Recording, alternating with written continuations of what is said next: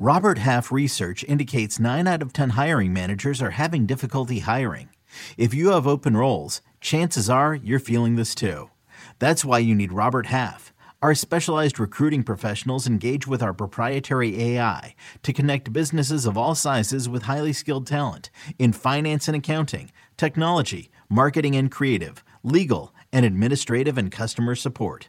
At Robert Half, we know talent. Visit RobertHalf.com today.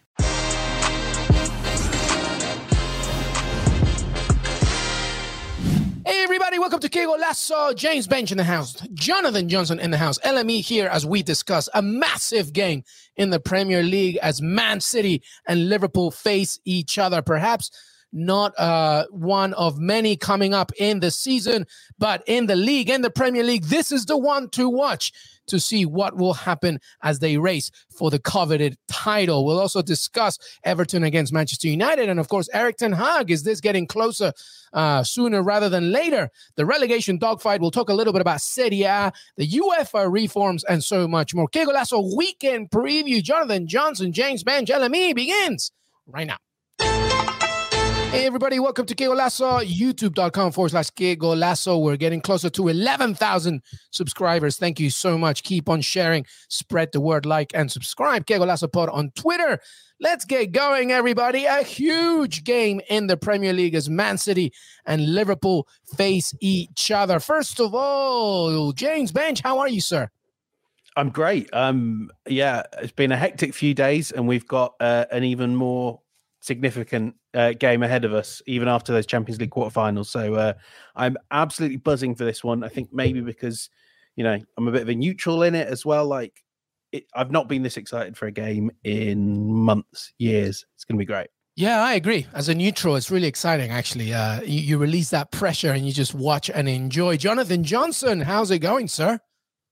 Hey there, guys! Great to be back on with you. Doing well, thanks. Can't say I'm as uh, as buzzing as uh, as James Benge is. Obviously, this season uh, a little bit quieter over here in Paris now, but uh, no, really enjoyed the the Champions League games so far this week. Looking forward to the Europa League uh, games as well coming up uh, after we've recorded, and looking forward to to looking ahead to this one with you guys this weekend.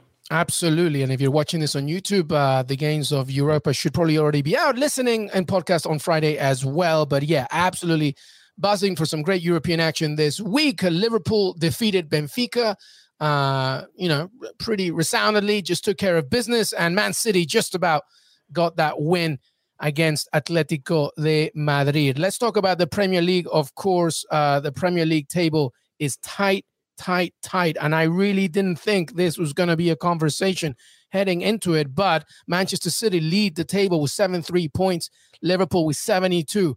It's really, really close. And actually, Liverpool have a better goal differential as well. So even a draw could be significant. Uh, let's begin, James Bench, with the latest news uh, regarding both sides. I guess specifically, even more so, uh, Liverpool. But let's talk about the squads and how they're looking in as they as they look ahead to this great game on Sunday.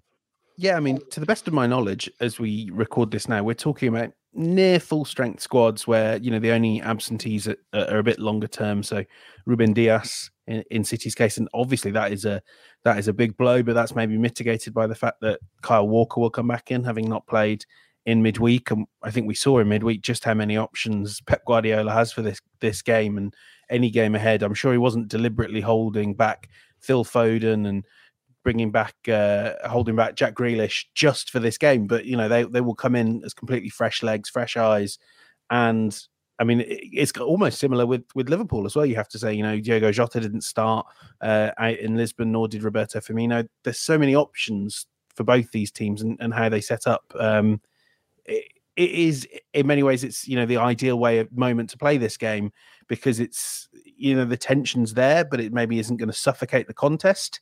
Um, there's still opportunities for other teams to catch up if they drop points, but equally, you kind of look at it and you look at the run of form that that both these two teams are on, and we should say City as well. There's been a lot of conversations about oh they had a 14 point lead, and I was kind of looking back. I was like, when did they have this 14 point lead? it's true that they did, but it was for about it was for a few hours on January the first uh, before Liverpool played the next day, and it was because they played two games more. So City have like set real top quality title winning pace. It's just the pace that Liverpool are on right now is relentless, remorseless, winning every single game. So it feels massive. There will be opportunities, I suspect, to make up points.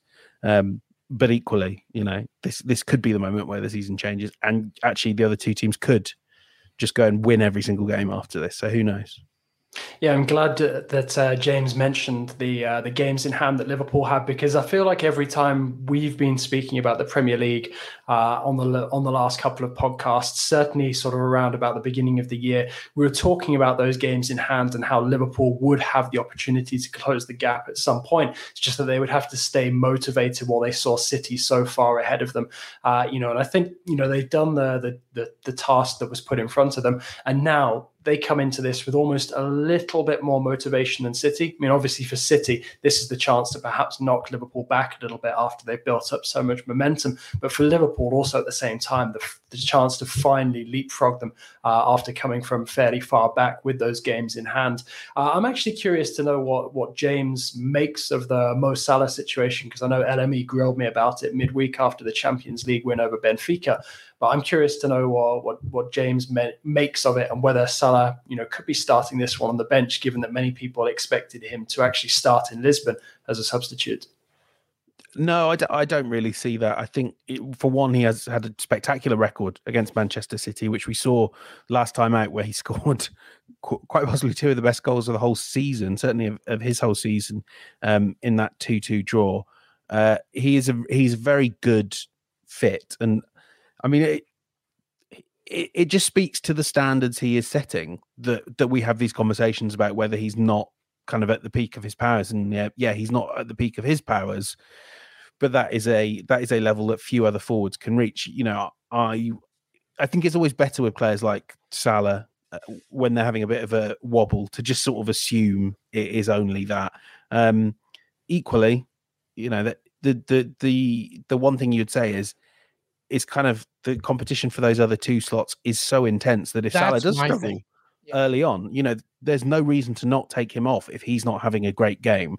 You know, I would I would say that Sadio Mane has been playing well enough to merit a start. Diogo Jota, we know what he can do as a fantastic poacher, and I think that's what you need against the City defense that without Dias might wobble a little bit, but but no, I think I think Salah has to start. I think it's Salah, Jota, and a another. I think it could be any of the three, and I think you can make an argument for any of the three. But for the biggest game of the season, you need your best player, and you just you know even if he's even if you don't think he's going to be 100%, 90% Mo Salah is actually better than even any of other, Liverpool's other forwards. Yeah, no, absolutely right. But I think uh, that, you know, that we're not, and listen, the reason why JJ and I were talking about it midweek, and I think it's mm. definitely worth asking James Benge once again, is because of course, Mohamed Salah. I mean, it's almost insane to think, oh my God, he he has to start against Man City. But the statistics, at least from an offensive standpoint, prove you know that there is an argument to be made in conjunction with what you just said, James Benge. It's not just like that Salah hasn't scored a non-penalty goal uh, since mid-February, but it's also because you got Diogo Jota killing it, Luis Diaz fantastic on the wing, don't forget about Sadio Mane, of course. I'm wondering if maybe the contractual situation between him and the club is, is, is weighing on him, losing Africa Cup of Nations, and on top of that, not making it to the World Cup. Is it just too much? Does Jurgen Klopp maybe think, you know what? Let's just like Mo. I know that everybody expects you in this game. Let's wait till like you know 30 minutes to go you know in the game and then let's let's unleash you maybe that's just a certain sense of motivation for for Mohamed Salah to say himself, Are you going to bench me? All right, start me in the 70th minute and see why you made the biggest mistake. So I, I'm, I guess it's a devil's advocate argument, Jonathan Johnson. Uh, but I, I agree. I think Salah will start. I'm just thinking, should it be actually, you know, Diogo Jota, uh, Sadio Mane, and Firmino to start it all up and then see how things develop in the second? Yeah, I mean, this is uh, you know just sort of the the extent to which uh, you know Jurgen Klopp really now is is spoiled for choice in terms of the talent that he has in that attacking lineup. Because I think the the Luis Diaz as well, uh, you know, made a fantastic case for him uh, to be to be included in midweek uh, with his Champions League performance. Well, uh, assist, but yeah. you know, I think that the, the Benge is also right. You know, you can't just always look at you know the the, the current form. You know, it's it's well documented. Salah hasn't scored from open play since mid February. you know, when you when you're a player of Salah's caliber, and you have that sort of history in the in the fixture, you know, I think Klopp would be right, uh, you know, to I mean, I wouldn't really even call it a gamble. I think he'd be right to back Salah uh, and start him in this one and, uh, and, and hope that he comes good. Uh, to be honest, it, it, just takes me back to what we were saying in midweek, where I was almost more surprised that he didn't take the opportunity to perhaps give Salah a rest, bring him on around the hour mark, because yeah. I think, with all due respect to Benfica, Liverpool probably could have got that job done without Salah on the pitch. Uh, you know, given the way that some of the other uh, attacking talents per, performed. But uh, it's it's interesting as well, obviously for for me from a, a Parisian perspective, that these rumours about Kylian Mbappe have now resurfaced, linking it with Liverpool. It's happened in the past. Uh, and now, since French claims that there's another uh, club that's come in and, and, looked at him potentially interested in in it's, getting him as a free agent this summer, nonsense. it's nonsense. It's it, this is something that's been sort of puffed up by uh, media outlets that know that Liverpool drive clicks and conversations. This it, it's just, and you know, you see what Klopp said about Haaland. This isn't this isn't their this isn't their approach. This isn't how they want to do business. They want to sign Salah to a new contract. It's, it's the Mbappe stuff. I live for this being cut if cut out by Des, our producer, if I'm wrong in the summer. But it's it's completely against everything that Liverpool want to do. Uh, and he, there's never been any credible links with him at all. It's, it's I mean, Mbappe with a Scouse accent that would be amazing. I love that. Uh, but yes, uh, uh, the clear priority is the Mohamed Salah contract. And by the way, Sadio Mane's uh, extension as well is not too far away. Let's just quickly talk about Man City for a second. They've just lost one of their last 12 Premier League home matches against Liverpool, uh, 1 7, drawn 4, uh, going down 4 1 in Jurgen Klopp's first visit to the Etihad in competition back in uh, November 2015. We did discuss about, you know, uh, JJ and Benge did mention it, how like around mid January we were like, well, this is over, isn't it? Man City have it. And, you know, two significant things happened. I believe it was a draw against Southampton, and then obviously the loss to Tottenham that really just like switched the lights on everybody because Liverpool just kept kept going. So Benge, let's just focus on City for a second. They're at home. They're feeling good, I guess. I don't know how much of a battle scar situation they'll have after that Atleti victory. What do you expect from Man City in this starting lineup against Liverpool? Yeah, Jack Grealish might have a few battle scars after he was resolutely. Well, Correa, Correa is more of a Louis Vuitton guy. I, I think exactly. he, didn't, he didn't appreciate yeah. the Gucci contract. Yeah, exactly. He, uh, and Yves Saint Laurent ultras across the uh, across the Atletico Madrid team. I mean, yeah, it's it's it's funny what you what you say, Luis, because you know you've just kind of listed off the the results there, and then there were the, the two drop points against Crystal Palace, which that's you know yeah. pretty much every top team is. um every every top team and Arsenal are dropping points against Crystal Palace at the mm. moment. So, you know, I, I think almost that that needs to be seen in a different light as well. They are still hugely effective. It is a little bit that there is still that sense that there's a little a way you can do some damage to City, which we saw Atleti nearly do. We saw what Tottenham did, which was draw the press and somehow beat the press. Now that is so much easier said than done. But you know, Tottenham did the, the, the thing really well of passing the ball, keeping control of possession, and then hitting it quick high up the pitch. You know, whether that's going to be to a Jota or a Salah or Firmino. I think it could be a good game for Firmino this one. And then once you break through that line, this City team can be vulnerable because they are going to commit numbers forward because that's how they create all their chances and win most of their games. You know, this is the the risk reward, the same as Liverpool's high line, which can sometimes look kamikaze high, but it gets an awful lot of players offside. It is still very, very looks very comfortable and very composed. I think Guardiola is at the stage, and I wrote about this in my pre-match column, where he's just in a routine. He's not varying that much, you know, in terms of the tactics. We saw that against Atletico. It was basically a standard four-three-three, but Bernardo was a false nine rather than a, a, true number nine. It, and I think he will do kind of something similar and, and just change the personnel uh, at, at the weekends. So, so they're on a routine. It's not kind of pretty and it's not as effective as it has been at their peak, but they're hard to score against and they're they're creating a lot of chances. So, and I thought they did very well to break down a, a pretty obdurate Atletico team. So best defensive record in the Premier League, 18 goals conceded only. That's uh, two less than Liverpool. So yeah, yeah, it's hard to get that excited about just sort of continual excellence um, without sort of as many moments as there've been in the past. But like, you know, I, I don't think they're to shoot themselves in the foot. it may they may may lose. We don't know, but I don't think they'll they'll ruin the game for themselves. Yeah, I think for me, uh, you know, this one for City, it's just such a great opportunity for them to give themselves that little bit of breathing space. I mean, I'm sure they're not too worried about that second leg coming up against Atletico Madrid, uh, you know, but I think you know, it might start to put a little bit more pressure on uh, Guardiola in the Champions League. Uh, you know, if they were suddenly knocked off of top spot by this Liverpool side, you know, it's a real chance for them to stem uh, that momentum that, that Klopp's men are enjoying.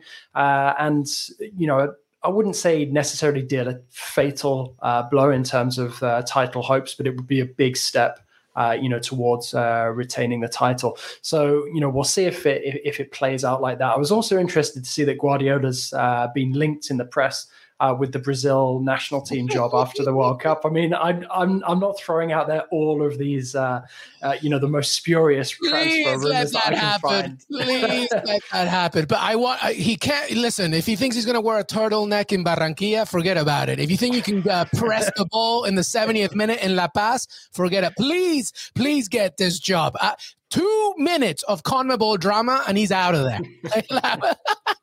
Please make this happen, please. it it's quite funny though, because obviously I don't think he could manage manage the Spanish national team. His you know deep Catalan roots. I'm not sure how comfortable he would fit, and he's managed the Catalan national team. Yeah, yeah. I can we have him at England? Uh, I just want South American drama. Just the idea of him uh, in the 75th minute in Bolivia telling. Uh, you know, Neymar Jr. to press, and Neymar's looking at him, going, uh, "You do realize how high we are above altitude, right? Like, calm, I, calm down." I, I mean, I'm, I'm thinking this that international football clearly needs to be the next great canvas for the Mourinho Guardiola drama. So I agree. Mourinho Pep, to take over Portugal, and no, uh, I want, I want. oh, you want England? no, I want Mourinho to take over Brazil, and then oh Pep gets God. Argentina. I Love that, James Benge. Let's yeah. make it happen. the the the absolute pressers after the games would be absolutely fantastic. There'll be riots everywhere. I mean, you'd have to have a friendly every month. I mean, listen, Mourinho's eighty percent. So, so, suddenly, those calls for a biennial World Cup will come back, uh, you know, a hundredfold.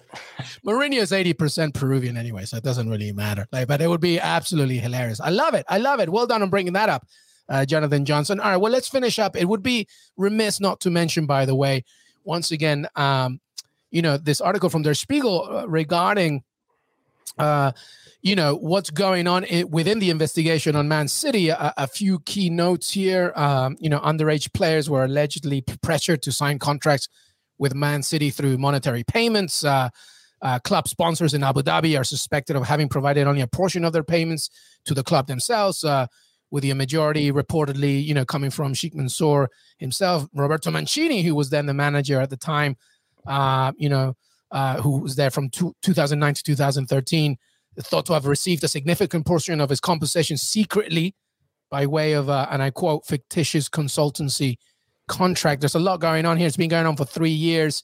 Thoughts on this, uh, JJ? Back to you. Like, is it, you know, it's not new, right? These news, but it's interesting that they're resurfacing once again.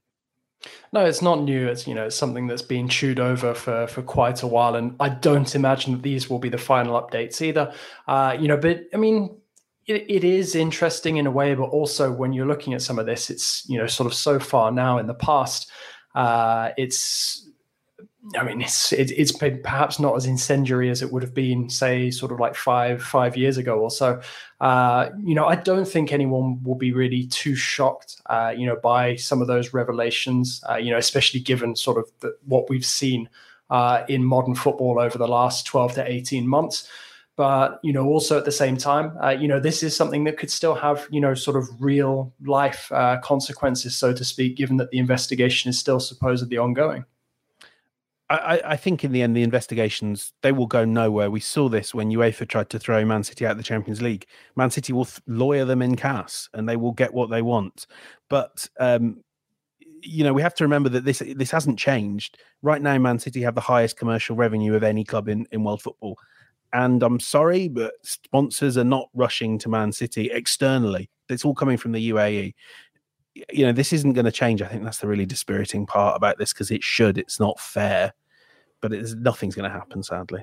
Yeah, well, let's uh, move on. Let's talk about uh, the other side of Manchester as they travel to Everton, by the way, who midweek uh, they lost in uh, eccentric fashion to Burnley. And it is looking interesting for Evertonians as they look to stay in the Premier League. But uh, there's a relegation fight here from Frank Lampard. Uh, and Sean Dyche, by the way, after that game on Wednesday uh, and the six pointer, he said, I said at halftime, I'm not sure Everton know how to win a game, lads.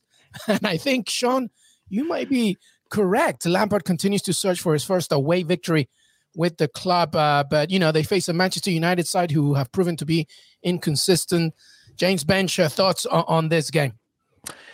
Yeah, I mean it's curious because these are the games that you want when you're in the relegation dogfight, aren't they? Teams that are already mentally on the beach, and I think if we know anything about this Man United squad, they are not going to re- react to the news that Erik Ten Hag is, is going to be appointed their new manager by really knuckling down because they've never knuckled down before. Um, so this could be a better game for Everton than we think, although their their running is hellacious. There's some really tough games there. They just uh, Sean Dyche was right. They just look like a team that not only do they not know how to win, they don't really know how to play football. It's mm. reliant on Anthony Gordon, you know, getting the ball to the front two. Calvert Lewin looks completely lost. Richarlison, he scored some penalties, but did he do a huge amount else? I only really saw the highlights. It's it's looking tough and I think you have to say they're favourites to go down right now. And this is a big game to turn it round. If they can get some points, maybe we, we change the view. But right now, Everton are slipping and they need to sack Frank Lampard now. you know what? I don't, uh, I don't. I don't disagree with that. It's very, very grim reading when you look at Everton's record since Lampard came in. I don't think that that many of us are, are too shocked by by the way things have gone, but also at the same time, uh, you know, I think something you have to bear in mind, uh, you know, when you get to this stage of the season, you know, for, for years you've, you've had clubs where people say like, oh, they're too big to go down when there's sort of the first sniff of potential relegation battle issues. And then suddenly when a club like Everton gets dragged into it, you realize that, you know, there's absolutely no way that they're not uh, you know, uh, so you know, too good to to go down. They are absolutely uh, relegation fodder in their current form. And when you have that sort of pressure, uh, you know, that negativity building up in the dressing room, as they obviously have, you know, you need an unexpected result to snap you out of it. And I can only see, you know, perhaps an unexpected win over, uh, you know, sort of a club of Manchester United stature as the the, the only possible thing that could potentially spark them back into life. But I feel like we've already spoken about Everton picking up, you know, a couple of maybe unexpected results. Uh, you know, in recent weeks, and they've still managed to throw it away the match afterwards. So I'm not convinced that this is something that they're going to be able to to remedy, unless uh, you know they can perhaps bring somebody else in who will get an immediate reaction uh, better than uh, the one that Frank Lampard has gotten since he's been appointed just uh, just to add on this this Everton point, and uh, I know that our editor Mike Goodman may well be listening, so I do want to be really doom and gloom about this. You know, going back to what JJ was saying about these teams being too good to go down. When you kind of look at that squad and you're looking at it with the mindset of I'm going to be a an Aston Villa or a Tottenham or a team that's going to look to pick up the good pieces from Everton when they when they do get relegated. Who are you taking beyond Richarlison and, and Calvert Lewin and, and maybe a few flyers? And how many of the players that you wouldn't touch with a barge pole, Everton paying six figures a week for, you know, a, a Doucouré, an aging Allan who is not the player he was. Uh, we were joking about this last night about it'd be fun for Everton fans that they get to win some games in the championship. I'm sure they'll win more than they are winning in the Premier League right now. But also, new stadium to pay for, huge wage bill, the biggest losses in the Premier League over the last three years. It has to be said, if they go down, this is this could be a a quick return. It could be a derby, or you know, it could be a really tough few years for for Everton. And yeah, and it, this is why it goes. Yeah, it's beyond. And to your point, it, this is not just about Frank Lampard. It's the lack of uh, management and leadership that this club has had. The only player that I can think of when you're mentioning know, Anthony Gordon is a great talent, but that, you know, it's about it. Nobody's too big to go down. Take it from two Villa fans who are right now. Like anybody can go down, especially if you're playing like that. Good question from Des Norris. Should Pickford forget about the World Cup in this way if, uh, you know, uh, a certain Arsenal goalkeeper's knocking on the door, James Benge? Um, I mean, he he would have to go and get Premier League football, wouldn't he? I don't yeah. know, and you know, I'm not sure how many Premier League teams would be that desperate to have him, but it's a strange one because I think if he's playing regularly, he'll start at the World Cup because because Gareth Southgate likes him and he's never let England down. But that's what it would kind of come down to, and you will have quite a few players. I mean, you know, qu- quite a few. Richarlison will be thinking exactly the same. It's not just, you know, it's a World Cup in six months' time, and he's got a chance at the Brazil squad. He'll be like, "Get me out of here right now." Yeah. All right. Well, let's quickly talk about uh, Erik Ten Hag for a second, as a reporter closing in on him uh, becoming the next manager of Manchester United. Obviously, we know the pedigree that he has given uh, within uh, the Netherlands. He was part actually of Pep Guardiola's, uh, you know, Bayern Munich. He, he managed the reserves there as well. Like he's got a lot to offer. But this laundry list, Jonathan Johnson, that Manchester United needs, it's beyond tactics, beyond strategy. There's so much going on that United leaves. Do you think Erik Ten Hag is the right man for the job? Does Erik Ten Hag want this? Clearly he does. But, you know, what do you make of this appointment that surely – uh, sooner rather than later is going to happen. Yeah, it's uh, a huge task that awaits him uh, at Old Trafford. Uh, I think so much of it is going to depend on whether the players buy into, uh, you know, what he's going to try to implement, and obviously a lot of that will be uh, you know, decided by how much respect uh, Ten Hag is going to garner in that dressing room. Uh, you'd like to think uh, that they'd recognise all of the achievements that he's managed to, to to do with with Ajax over the last couple of years. There's no guarantee though, uh, and also it's not really just about the players uh, and Ten Hag coming in as a manager. It's about what United are pre- prepared to do and change at the top of the club uh, that's really going to send them off in a new direction. And are they going to make those changes that are that, that, are necessary for them to move on to take things back to uh, you know focusing on the football once again? I'm not convinced. Louis Van Gaal wasn't convinced either when he gave his opinion uh, a couple of weeks ago, where he said I'd rather see Ten Hag joining a football focused club as opposed to a business focused club. Uh, you know, and I think as well, Ralph Rangnick's comments, which basically suggest that he's being cut out of all sort of consultation with regards to the potential next appointment of a, of a manager, suggests that you know, we were kind of fooled into thinking there might be some sort of strategy midway through yeah. the season, uh, and actually United are just making it up as they go along. And Ten Hag is perhaps, uh, you know, sort of flavour of the week at this moment in time, uh, and you know he'll be left to his own devices as soon as he arrives. I, I, there's a lot I agree with there, and you know, JJ hits the, the nail on the head when he says that you know, uh, Ten Hag isn't joining a football club. He's joining a multi multimedia operation that happens to play football on the side. And I, and I know all about that. Indeed. the one thing I would say is, and, you know, this goes back to when they sacked Ole Gunnar Solskjaer, and the first first, first name I heard, and we, we reported this at the time, was that they wanted to talk to Erik Ten Hag at the time, and, and Ten Hag basically indicated, ah, "I'm not leaving mid-season." So this isn't you know this isn't something they've picked up on a whim and it was you know they've spent a long time narrowing it down to Pochettino and, and Ten Hag. The, the guy as we all know the guy's a great coach who can do a lot with kind of arguably a lesser standard of players as good as they are at Ajax. And I think the time has kind of come to move on he is for me he's the best coach they will have appointed since sir alex ferguson left in terms of modern view of how football should be played. Mourinho his time had passed. Van Gaal, a little bit too esoteric at the wrong moment. And then you know moyes and and, and Rangnick and solskjaer just not really in the conversation. It's the right choice. I mean but but as as jj says it's about kind of everything else needs to be right I wouldn't worry too much about Rangnick. Just uh, you know, people say, "Oh, he's only doing six day six six days a month work as a consultant." Well, it's like, well, yeah, that, that's what consultants do. They never turn up and you pay them loads of money. Nice work if you can get it. Yeah, yeah, exactly. I need to get on board on some of this stuff, but but you know, this is it, it's a good step.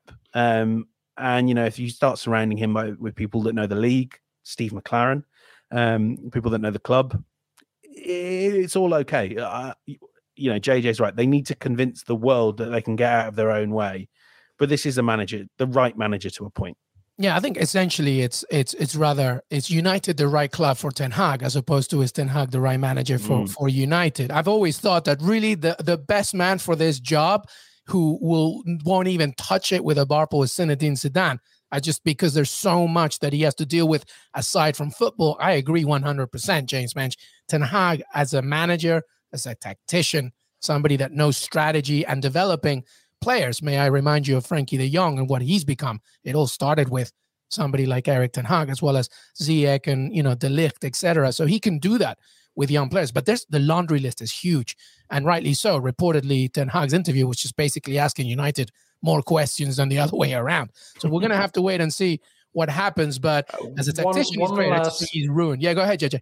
Well, one last thing to add as well is I think it's a smarter move than Pochettino at this moment in time because going for Ten Hag, uh, you know, both you know, in both cases, uh, you know, on paper you're going to get a very fine uh, manager, uh, you know, somebody who can potentially do wonders with the squad. But in terms of the compensation, you're almost going to be paying the same price as you would, say, a squad player for Pochettino to get him out of that contract at PSG. Whereas at Ajax, financially, the price is a lot more reasonable. I mean, I know at the end of the day, you know, United run as a business; they're not exactly short of money, but it's smarter business, uh, in my opinion. Yeah, I believe uh, it's just four million in compensation to Ajax and like something like twenty-five million uh, to PSG for Pochettino. And plus, you don't need a, a, manager who's down on his luck meeting a club who's down on their luck. I don't think they're going to motivate each other by any means. All right, uh, we're going to take a break. Uh, James Benge has to bounce out.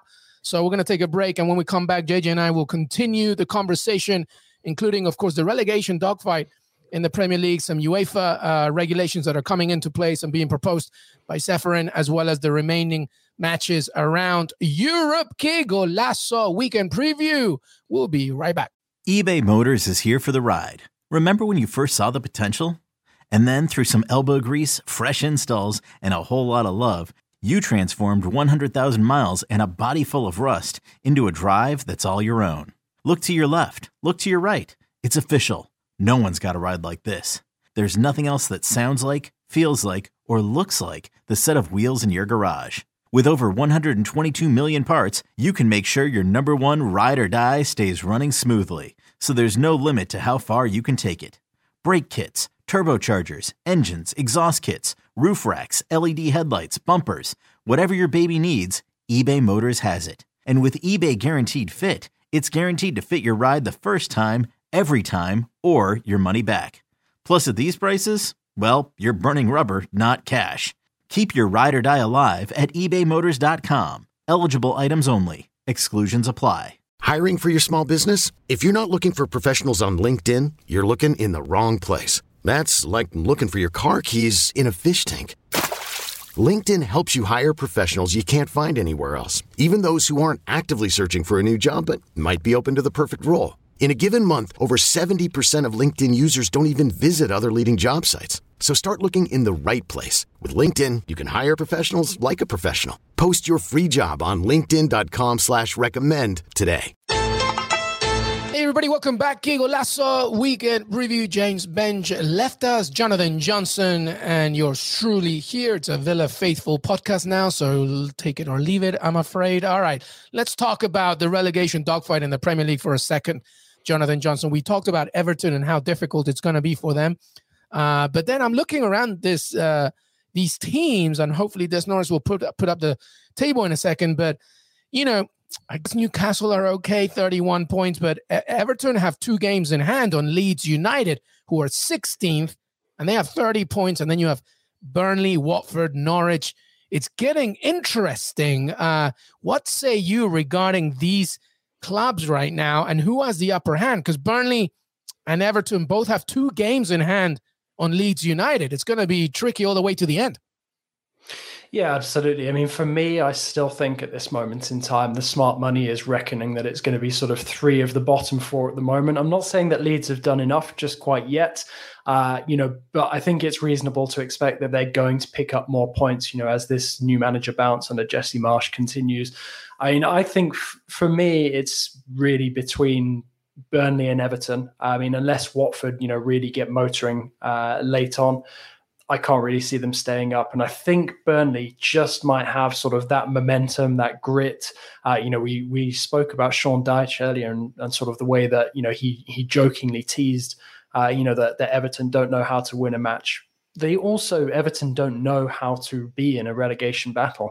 Uh, mm. You know, and Burnley have you know they. they they, they've so basically DNA. Made, yeah. exactly. They've made they've made their Premier League existence avoiding the drop, sort of against the odds. So, uh, you know, for me, I think that it's it's going to be one of those two that survives at this moment in time. But you know, I could be proved wrong, but uh, I I I struggle to see Everton getting out of this unless they can somehow snap this this negative spiral uh, that they're in. And really, I expect Leeds to to pick up another few points and uh, and get themselves out of there as well. Yeah, but by the way, um, you know uh, the the schedule is conflicting for for pretty much everybody. Everton have United next, Leicester City, the Merseyside derby, Chelsea, Leicester City again, a dogfight against Watford.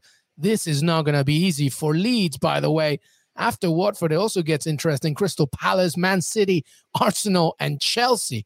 So you think that maybe Burnley is going to be the beneficiary of that, and if any way it can happen for Norwich and Watford. It has to happen right now. But I think I agree with you. I think, I think, like I said a while ago, Everton is going to find itself in that bottom three, and it will be, wow, kind of incredible to to believe after how I guess it all started with, uh, you know, Rafa Benitez, etc. All right, well, um, Let's move on here. By the way, everybody, the 2022 Masters is underway, and the First Cut Golf podcast has you covered with round by round coverage after every tournament day. Rick Gehman, Kyle Porter, and the First Cut crew are breaking down the odds board every night and bringing you analysis from the grounds of Augusta National. Go join the First Cut Golf podcast, available wherever you're listening to this pod, the First Cut Golf podcast, and some Masters action on CBS Sports, CBS Sports HQ as well. All right, JJ, UEFA, um, Ceferin uh, moving around some proposals here, relaxing the financial fair play ruling, of course, uh, regarding how much clubs are going to be able to be in debt. Uh, clubs won't be allowed to report losses of $65.5 million over three years. Uh, I mean, there's a lot going on here. Uh, let's first talk about that side of things uh, the relaxation of FFP. What do you make of it? I mean, I think it was inevitable, uh, you know, given how many issues there have been with FFP over the years. Um, I don't know if, you know, what's being brought in is the way that I would have approached it, but I think uh, it was the only way to get the majority of clubs on board uh, to, to do this. And what I think this is, uh, you know, as this is kind of part of the the tactic that's been implemented by UEFA over the last 12 months since the attempt at the Super League breakaway, where UEFA have taken the opportunity presented by the by that failure to basically take some of the elements, uh, you know, that that made Super League appealing to a lot of the clubs that signed up for it, drop it into their new sort of proposals, either via the reforms, uh, you know, or these new, uh, you know, financial. Um, limitations, uh, if we can call them that. Uh, and you know that way, I think it's going to keep the majority of the clubs happy and ultimately keep the risk uh, as low as possible with regards to to a new potential Super League popping up on the horizon in the next sort of five years or so. Yeah. And what about the second part of it, which is from 2024 when they revisit the plans for the Champions League? About two additional spots will be given for uh, clubs uh, with historical significance. Hey, JJ, I, I, guess we're back in the Champions League, huh? Uh, if we just uh, dust off the 1982 uh, title. Yeah, I mean, I, I, I like to, to, to wind up friends, uh, you know, if they're PSG fans or Arsenal fans, for example, that or Man City, team, our team Villa, Man City as well. You know, we have won the European Cup uh, at least once in our history, and uh, I mean obviously, uh, you know, the the romantics in us, you know, would love to for there to be some sort of pathway back uh, to the Champions League for for clubs like Villa, maybe even a Forest, uh, as you mentioned before we got recording. But I think realistically, this is a safety net for those clubs who have qualified regularly for the Champions League, so potentially, you know, enter an Arsenal who just miss out, uh, you know, and perhaps get parachuted in, uh, which you know, I do. I mean, I'm I'm I'm very traditional about my views of what the Champions League should be, and I just feel that each time changes are made, it gets more and more watered down, and and is very, and now very far from what it claims to be because it's not been a league of champions for a long, long time. In fact, you're more likely to have. Uh, you know, sort of fourth place teams in a lot of European leagues, uh, as opposed to champions of some of the countries, uh, you know, who are rated fairly high up the in the coefficient rankings. So for me, I think it's it's a little bit of a nonsense, but obviously I won't be complaining if Villa suddenly get in. Let's be honest. This is basically UEFA saying to the Super League teams, look, uh, forget about the Super League, but this is kind of how we can help you out a little bit. It's trying to remix a horrible idea. Of course, the romantic in me would love to get Christian Purslow to show UEFA, look, look, we won it in 1982. You can't say that about Arsenal or City, right? But it, it doesn't work like that. I'm, I'm with you. I'm a traditionalist too. The more you change it, the less significant it becomes. And that's a problem. You should be able to reach the Champions League based on merit. That's it did you make it? And already there's a leg up for the big teams because of a financial advantage, especially in the Premier League, right? If you are an amazing story like Leicester City, right, winning the Premier League that time and then going to the champion, that's an amazing thing. And that's what fans want to see. We want to see those storylines.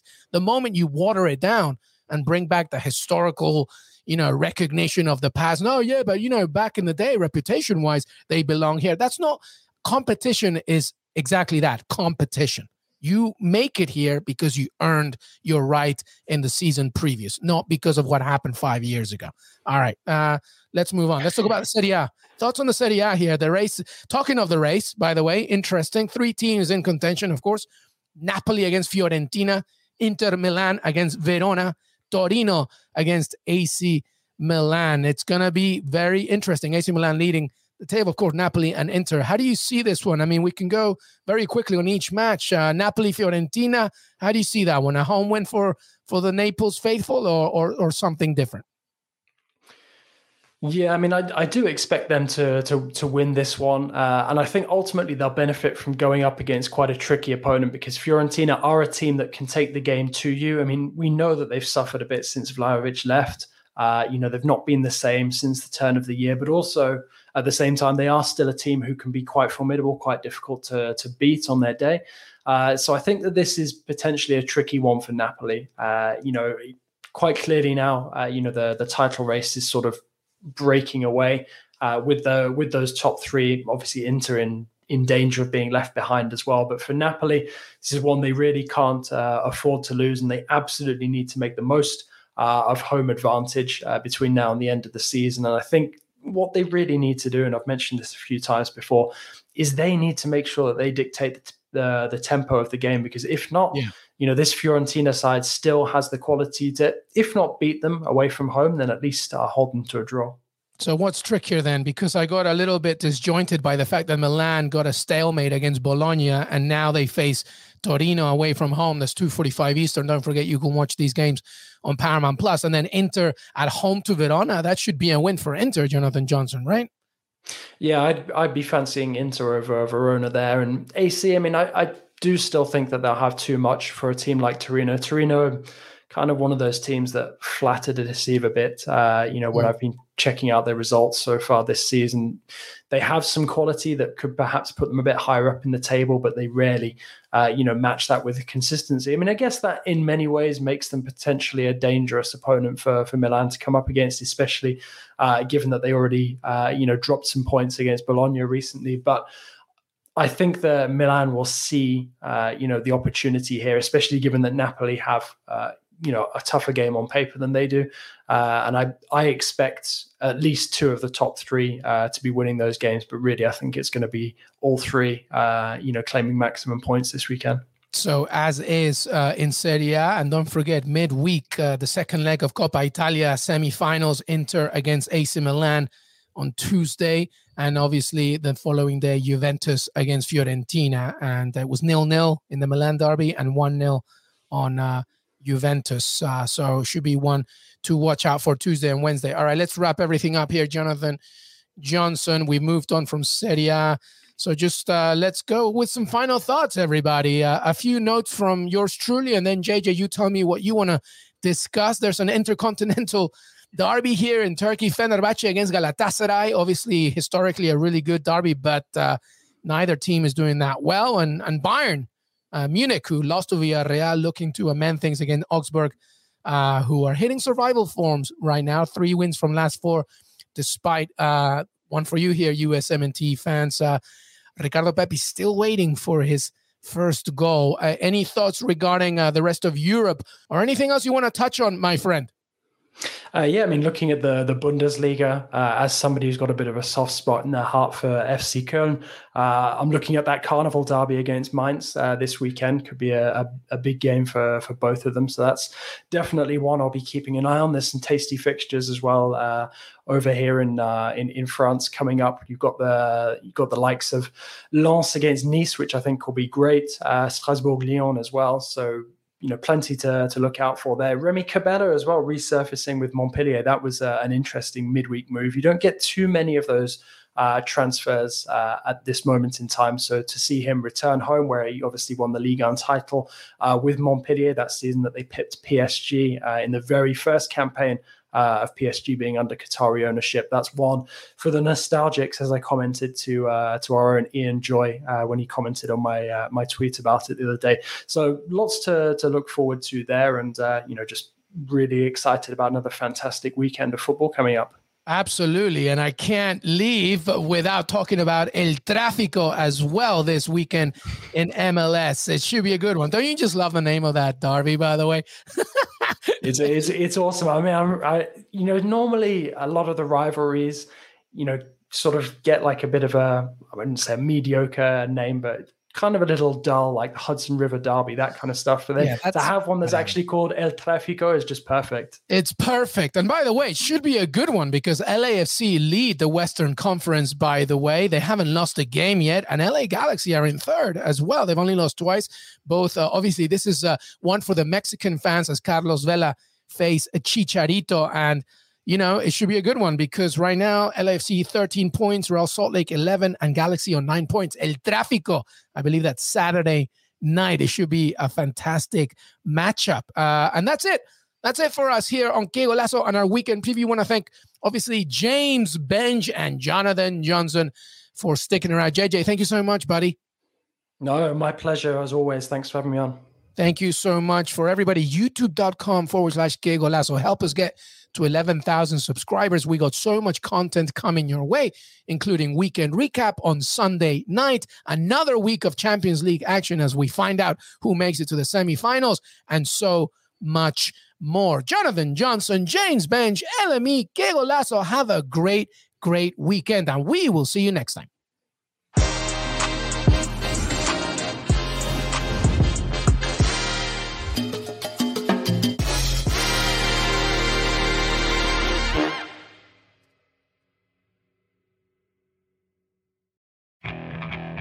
Okay, picture this. It's Friday afternoon when a thought hits you. I can waste another weekend doing the same old whatever, or I can conquer it. I can hop into my all new Hyundai Santa Fe and hit the road. Any road. The steeper, the better. Because my all new Santa Fe is available with HTRAC, all wheel drive, so I can hit the trail without a worry in the world. Heck, with three rows and best in class rear cargo space, I can pack the whole family in with all our gear. We've got available dual wireless charging for our phones, so we'll never lose touch with civilization, and we won't lose touch with the primordial power of Mother Earth. So, which is it? Waste the weekend or do something a little more epic? And conquer it in the all new Hyundai Santa Fe. Visit HyundaiUSA.com or call 562 314 4603 for more details. Hyundai. There's joy in every journey.